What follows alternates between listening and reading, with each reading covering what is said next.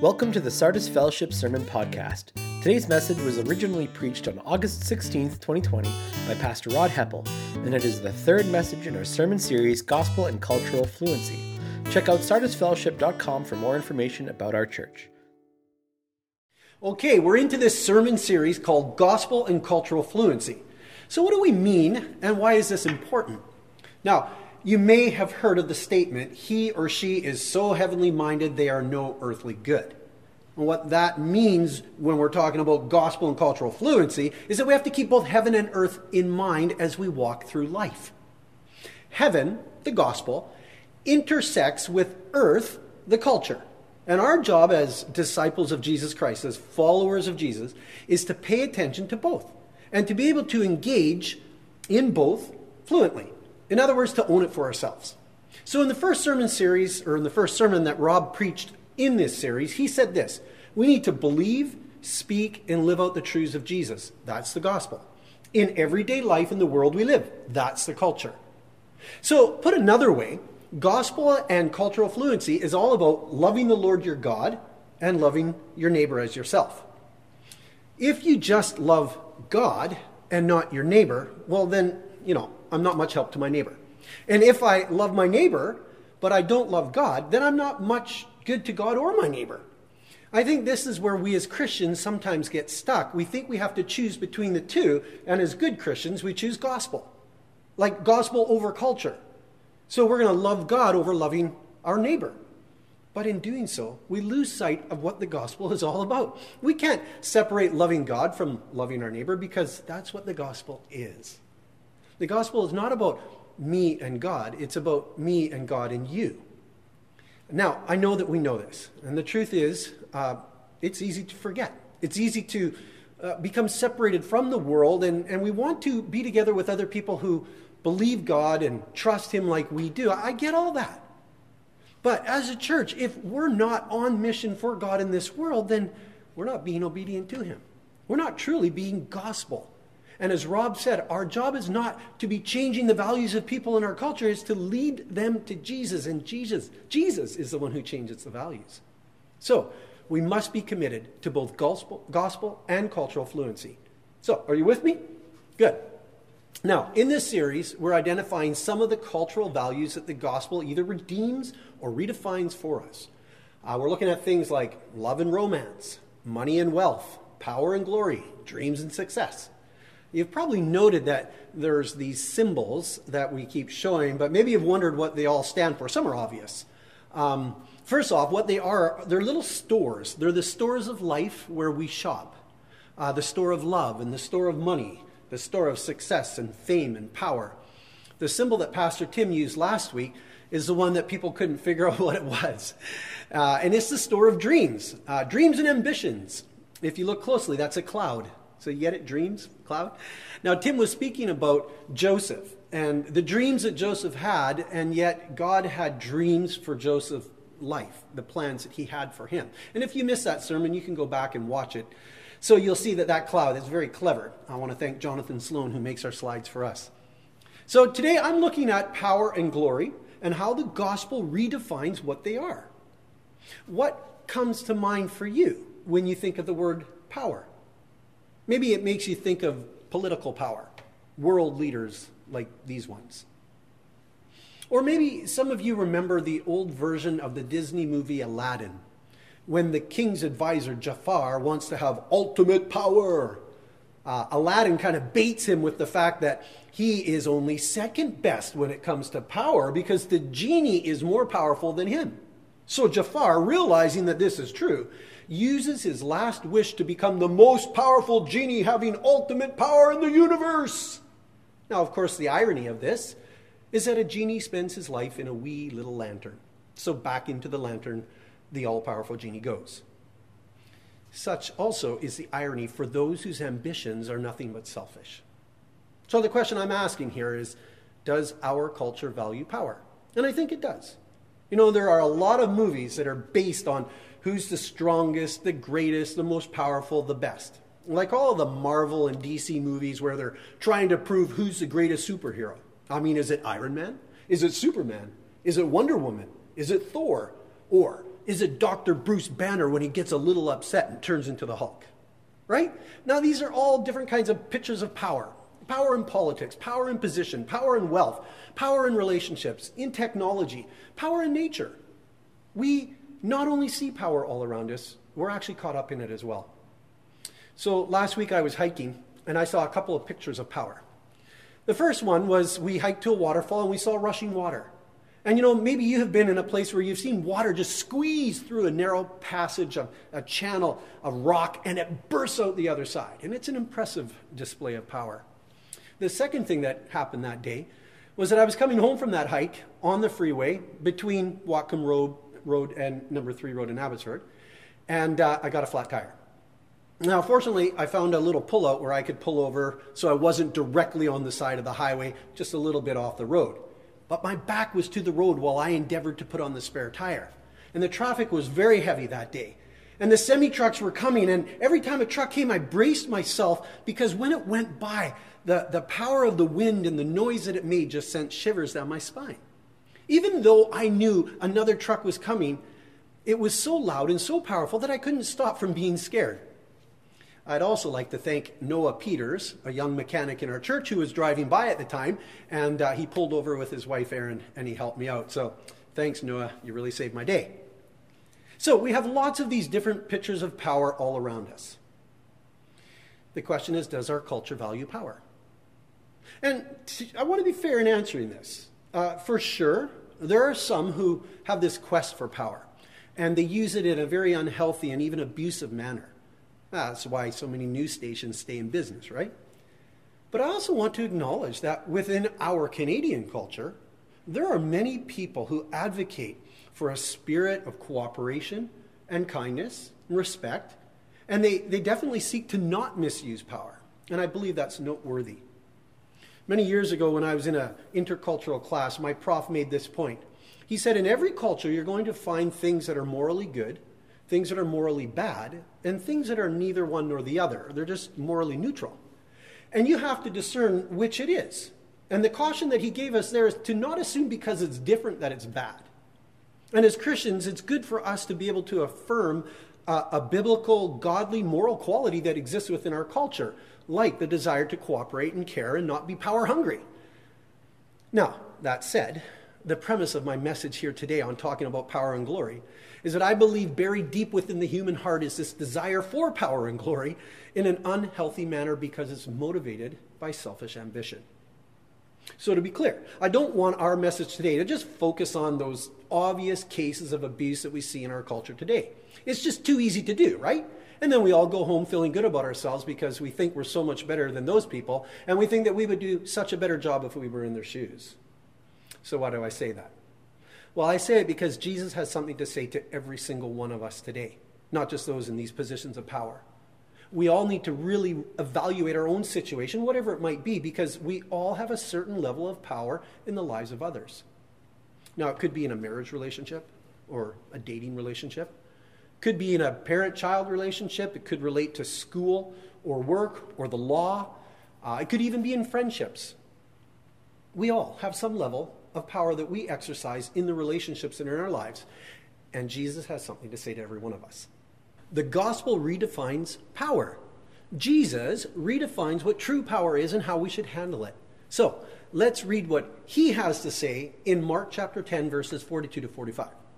Jesus called them, the disciples, together and said, You know that those who are regarded as the rulers of the Gentiles lord it over them, and their high officials exercise authority over them. Not so with you. Instead, whoever wants to become great among you must be your servant, and whoever wants to be first must be slave of all. For even the Son of Man did not come to be served, but to serve and to give his life as a ransom for many. The predominant pattern of a person holding a position of power was to lord it over those who were under them.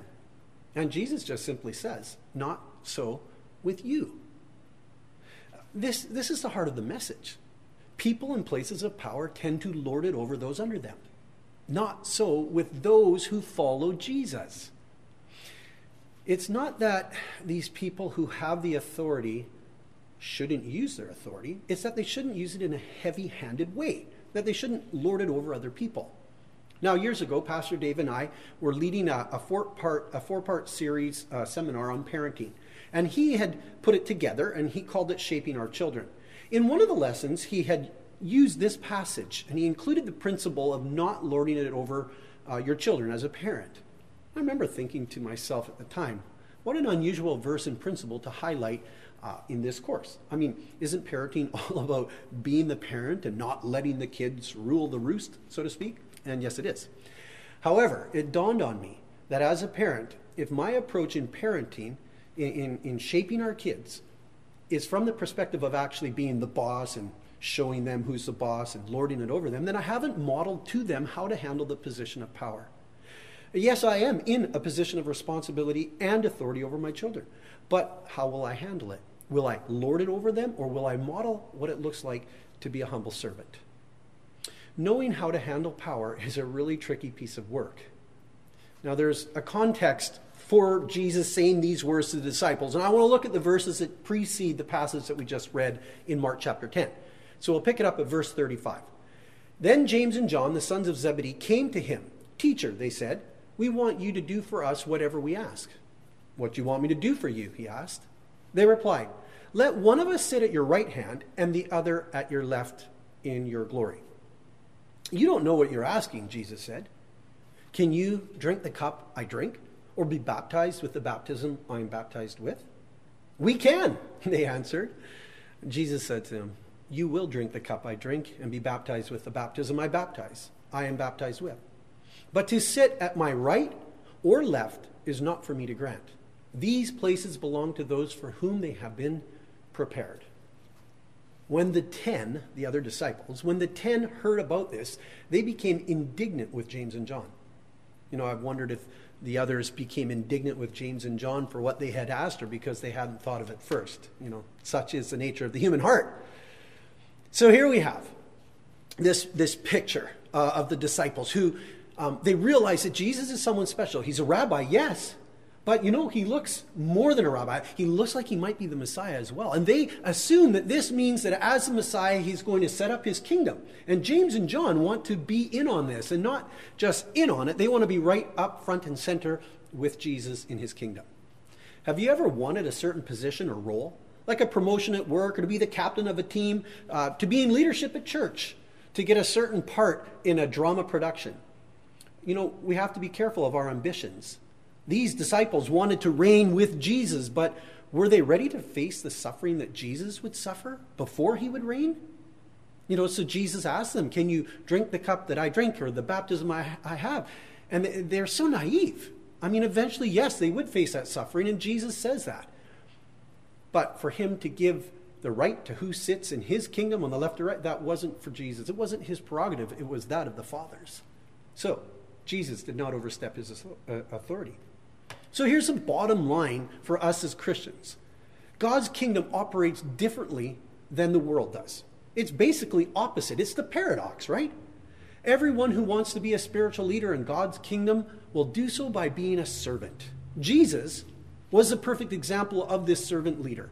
Yes, he was a rabbi, he was a teacher, but he picks up the towel and he washes the disciples' feet. He does the role of a servant. So, in God's economy, a person is not great because they have a position or a title. A person is great if they become the servant to others, a slave to all. So, what does that look like? Well, for Jesus, it meant giving his life. Verse 45 says, For even the Son of Man did not come to be served, but to serve and to give his life as a ransom for many. That's like the ultimate.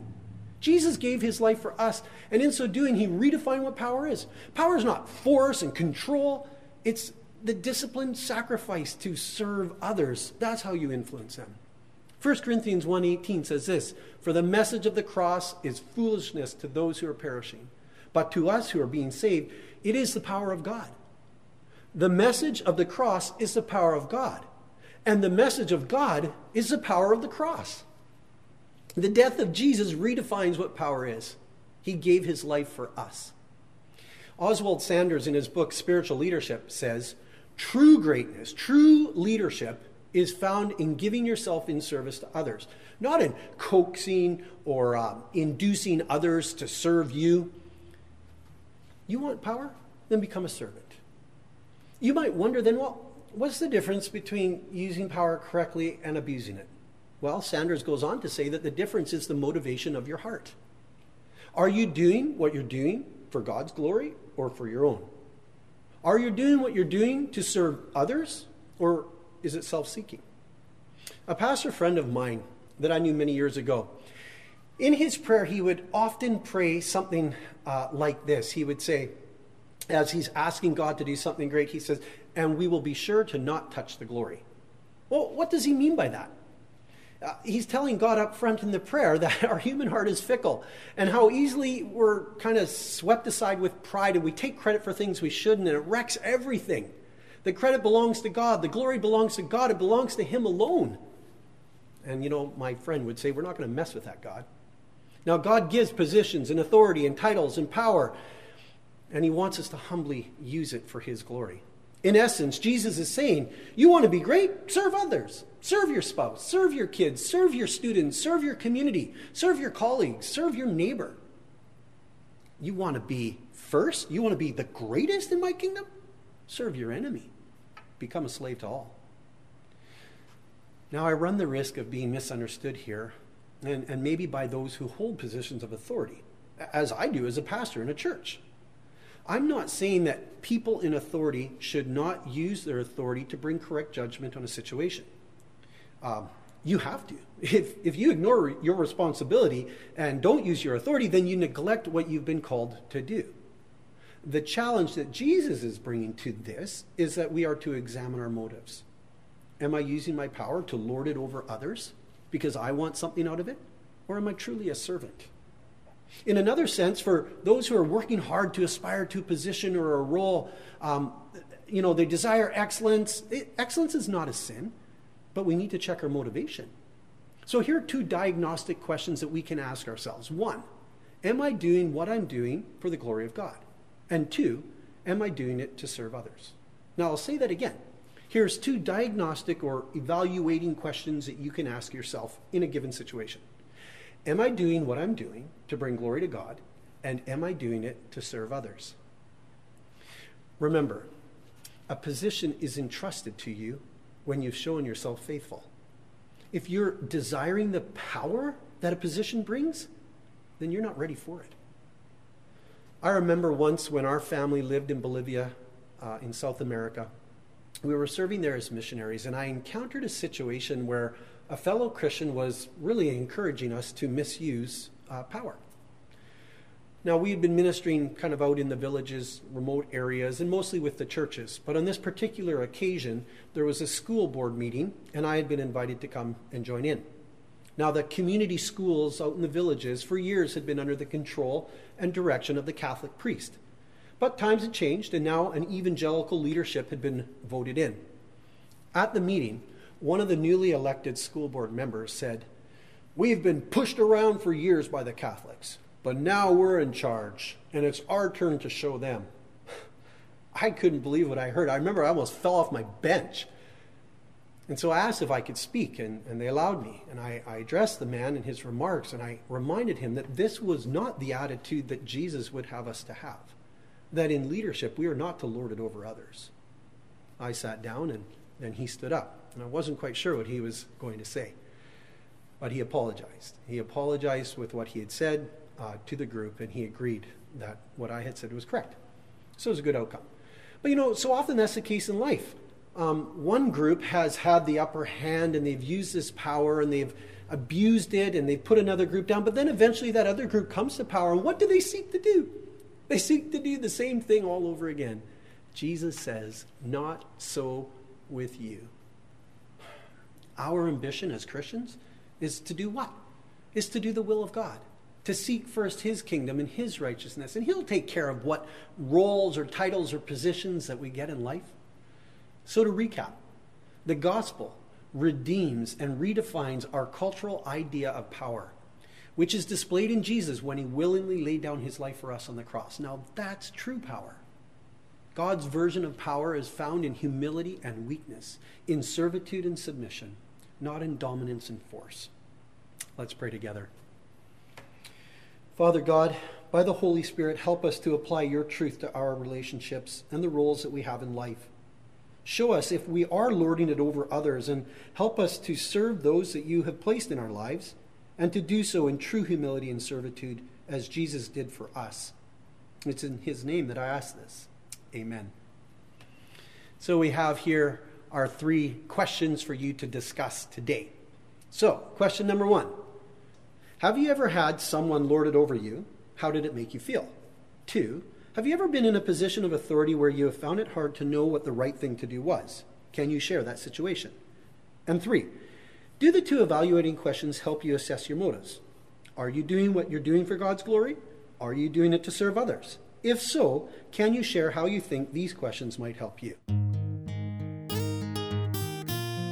Thanks for listening to the Sardis Fellowship Sermon Podcast. For more information on Sardis Fellowship, please check out sardisfellowship.com.